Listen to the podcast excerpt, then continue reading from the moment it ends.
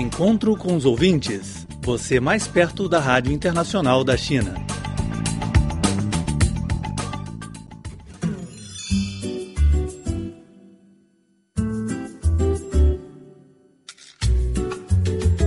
Olá, caros amigos, sejam muito bem-vindos a mais uma edição do Encontro com Ouvintes, programa dedicado especialmente a vocês, ouvintes da Rádio Internacional da China.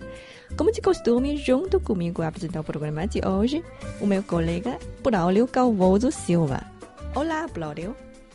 Olá, Laura. Olá, ouvintes. É com todo prazer que tomo o microfone e acompanho vocês nos próximos 15 minutos. A gente tem muitas mensagens para compartilhar hoje. Temos também o segmento DX, o informativo sobre o mundo do DXismo. Por fim, teremos uma entrevista com nossos ouvintes. Antes de tudo, gostaria de enviar, em nome do Departamento de Português da Rádio Internacional da China, os sinceros votos de agradecimento para a Associação TX do Brasil, que completará 20 anos de existência no primeiro dia de maio de 2014. O clube foi denominado anteriormente como Santa Rita TX Clube. Você pode acessar o site da associação www.adxp.com.br para saber mais informações sobre as comemorações. Laura, recebemos uma mensagem da Indonésia escrita em língua portuguesa. O ouvinte, Hazairin Junep, nos mandou um cumprimento e enviou um informe de recepção. Laura, você ainda se lembra do ouvinte brasileiro Luciano Silva? Sim, lembro-me sim. Ele tem deficiência visual e acabou de receber uma operação para recuperar a visão. Ah, como está ele? É, como anda a recuperação? Já que a gente não se contava há muito tempo. Desta vez ele trouxe muitas novidades. Hum? Ele vai sair da empresa petrolífera na qual trabalha devido ao término do contrato e vai trabalhar numa livraria a partir do dia 14 deste mês. Livraria, legal. É o trabalho que eu quero mesmo. E a filha dele, como está? Se não me engano, ela deve fazer uns três anos. A filha dele cresce, Laura, com saúde a cada dia e o seu aniversário é em junho. Hum. Crescer a cada dia parece uma coisa óbvia, mas não é. Tem muita gente que precisa tomar remédio para crescer, como foi o caso do meu pai, o seu José Belotti, lá no Brasil. É. Luciano disse que gosta do novo trabalho porque adora estar em meio a livros. Você também gosta, né, Laura? É, eu adoro. Ele diz assim: será um grande desafio para mim. E continua: pois quando passarmos por ele, ou seja, pelo desafio, o prazer de ter vencido uma dificuldade dá uma sensação muito gostosa. Ou seja, lá no Brasil existe uma frase também, Laura, que diz assim: Hum. quanto maior a luta, maior a sensação de vitória. É verdade. Desejo-lhe muita sorte, Luciano, e muitas realizações e sucessos no seu novo trabalho. O nosso ouvinte Carlos Alberto dos Santos é um autor e já publicou vários livros. Recentemente, ele terminou um livro que fala sobre códigos de linguagem. Ele diz que o livro ainda não está visível na internet, pois a editora está finalizando a diagramação. O Carlos Alberto ainda continua, né, dizendo assim: No momento, comecei a escrever sobre algo muito interessante, a origem do petróleo. Sei que existem muitas teorias, mas são teorias, pois até hoje ninguém soube explicar com firmeza qual é a verdadeira causa que faz formar esse produto tão escondido e valioso no solo da Terra. Recebemos também várias cartas via correio enviadas pelos seguintes ouvintes: Manuel Nogueira, da cidade do Porto, Portugal. Nialdo Zaidan, do estado de São Paulo, Brasil. Sidney Pereira Lima, de Porto Franco, Maranhão, Brasil. Alberto Indeburgo Feder, do estado do Rio Grande do Sul, Brasil. Bom, caro ouvinte, a seguir vamos saber o que se passou no mundo do dexismo nesta semana. Confira o segmento DX feito em colaboração com Leonardo Ferreira da Silva. Segmento DX. O mundo das comunicações e do DXismo são destaques a partir de agora no Encontro com os Ouvintes. Olá, amigos! Aqui é Leonardo Ferreira e chego a partir de agora com mais uma edição do segmento DX. A partir de agora você fica bem informado com as principais informações do mundo das comunicações e do dechismo. A Rádio Nacional da Amazônia foi captada na Venezuela, transmitindo na frequência de 5.990 kHz. A constatação é do deixista Santiago Gil, de Báridas, que informa que a emissora transmitia em paralelo na frequência de 11.780 kHz mas a sua outra frequência de 6.180 kHz não estava mais ativa e nem era mais informada na chamada de identificação da emissora. De maneira análoga, a Rádio Brasil Central de Goiás está fora do ar em 11.815 kHz na banda de 25 metros. Aqui na Paraíba, ainda podemos ouvir a estação oficial do governo de Goiás em 4.895 kHz durante a noite e o início da manhã. É o que informa o deixista Lenildo da Silva, de São José de Piranhas, aqui na Paraíba. O deixista Lenildo da Silva ainda informa que uma das emissões da Rádio Internacional da China, levada ao ar por volta das 19 horas pelo tempo universal e voltada para a Europa, tem excelente sintonia aqui na Paraíba, pela frequência de 11.750 kHz. As transmissões em português da Voz da América acontecem diariamente no seguinte esquema: das 16 horas e 30 às 17 horas em 13.630 kHz e 15.720 kHz, e das 17 horas às 18h30 em 13.630 kHz e 15.200 e 15.720 kHz. A Rádio Romênia Internacional divulga os seus novos horários e frequências para as transmissões neste novo período radial válido até outubro deste ano.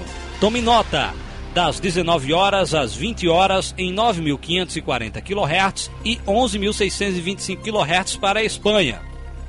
Das 21 horas às 22 horas em 15.300 kHz e 17.745 kHz para o sul da América das 23 horas à meia-noite em 9.740 kHz e 11.955 kHz também para o sul da América e por 9.765 kHz e 11.795 kHz para o centro da América. Das 2 horas às 3 horas em 9.520 kHz e 11.945 kHz para o sul da América e por 9.645 kHz e 11.955 kHz para o centro da América. A Rádio Romênia Internacional transmite diariamente em espanhol para todo o mundo. E não esqueça que todos os horários citados neste segmento são através do tempo universal coordenado.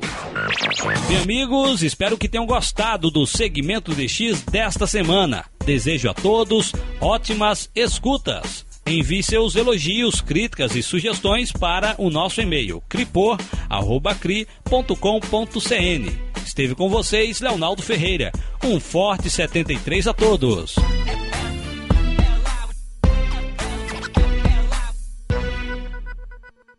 Obrigada, Leonardo, por nos informar as notícias das transmissões de ondas curtas. Na sequência, vamos ouvir um bate-papo com um ouvinte nosso.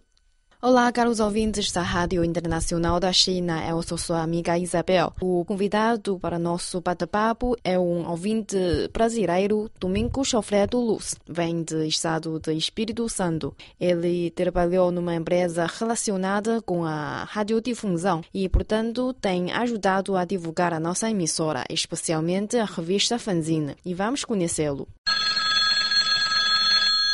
Oi, amigo, seja bem-vindo ao nosso programa. E o, primeiro é cumprimentar os ouvintes e faço uma apresentação sobre você para a gente o conhecer. Ok, funcionários e ouvintes da Rádio Internacional da China, ouvintes de qualquer parte do mundo, com imenso prazer, quero cumprimentá-los, desejando uma ótima recepção e uma boa audiência. Que a Rádio Internacional da China continue a proporcionar a todos seus ouvintes, como sempre fez, momentos de satisfação ao sintonizá-la, estando bem informados na cultura e em tudo o que acontece de importante nesse país milenar. É, meus agradecimentos também a você, Isabel, e diretores da Rádio Internacional da China, por terem me dado o espaço para essa entrevista. Ele é Domingos Alfredo Loss, de uhum. Colatina, Espírito Santo, 64 anos, filho de Alfredo Mário Loss e Maria Matilde Fink, famílias de origens austríaca, italiana, alemã e suíça. Uhum. Nascido em 21 de agosto de 1949, no município de Santa Teresa, aqui no estado do Espírito Santo. Casado com Terezinha Stingel Loss, dois filhos, Leonardo e, e Leandro, as noras Roberta e Carolina, e uma neta, a Betina, com dois aninhos, a nossa maior alegria. E sei que sua vida, sua toda vida tem um, um forte relacionamento com o mundo de rádio escuta. E como foi essa, quando começou esta paixão pela uh, rádio escuta? Olha, oh, Isabel, é, voltando aos meus tempos de criança, minha paixão pelo rádio começou assim. Lá pelos anos de 1956, ainda criança, residindo no interior do município de Santa Teresa, já fazia meus receptores uhum. e emissoras de rádio de brincadeira. Os rádios receptores eram caixas de sapatos e vidros de óleo de cabelo sendo as tampas desses vidros os botões liga, desliga e sintonia do receptor. Os vidros de óleo eram colocados nas caixas de sapatos, deitadas eh, lateralmente, através de dois furos, colocados de dentro para fora. As emissoras de rádio e seus acessórios, as emissoras de rádio de brincadeira né, e uhum. seus acessórios, eram construídos com latinhas, com suas tampas perfuradas e a prego, pregadas numa pequena haste de madeira, que é ripa, chamamos aqui no Brasil de ripa, que eram os microfones onde passava horas e mais horas falando como se eu estivesse na locução de uma rádio verdadeira. A torre da minha emissora de brincadeira eram dois bambus ou varões do mato enfincados no chão com certa altura a distância um do outro com barbantes mais fortes amarrados neles, sendo a torre transmissora construída em dipolo. O transmissor era um rádio velho, de tamanho grande, sem a caixa, que tinha sido jogado no lixo pelo saudoso Frederico Casés, que na época era radiotécnico na Barra do Rio Perdido, onde fui nascido e criado. Hum. Os fios de todas as ligações tanto do transmissor, antena e outros, eram barbantes. Sim. Também naquela, naquele ano de 1956, com sete anos ainda incompletos, já passava pela minha cabeça vontade de instalar uma emissora de rádio na cidade de Santa Teresa, minha terra natal. Em 1958, a Rádio Agrotécnica Voz da Lavoura começou a funcionar na Escola Agrotécnica em São João de Petrópolis bem próximo onde eu morava. E naquela época tive a oportunidade de conhecer o estúdio dessa emissora e sua torre irradiante, apaixonando-me ainda mais por uma estação de rádio. Foi aí que, com apenas nove anos de idade, tornou-se mais forte o meu grande sonho em montar uma rádio na cidade de Santa Teresa, minha terra natal. Desde criança, sempre gostei de rádio Isabel? Uhum. E meu hobby era também sintonizar emissoras mais longínquas. E na época já conhecia a Rádio Pequim, hoje uhum. Rádio Internacional da China.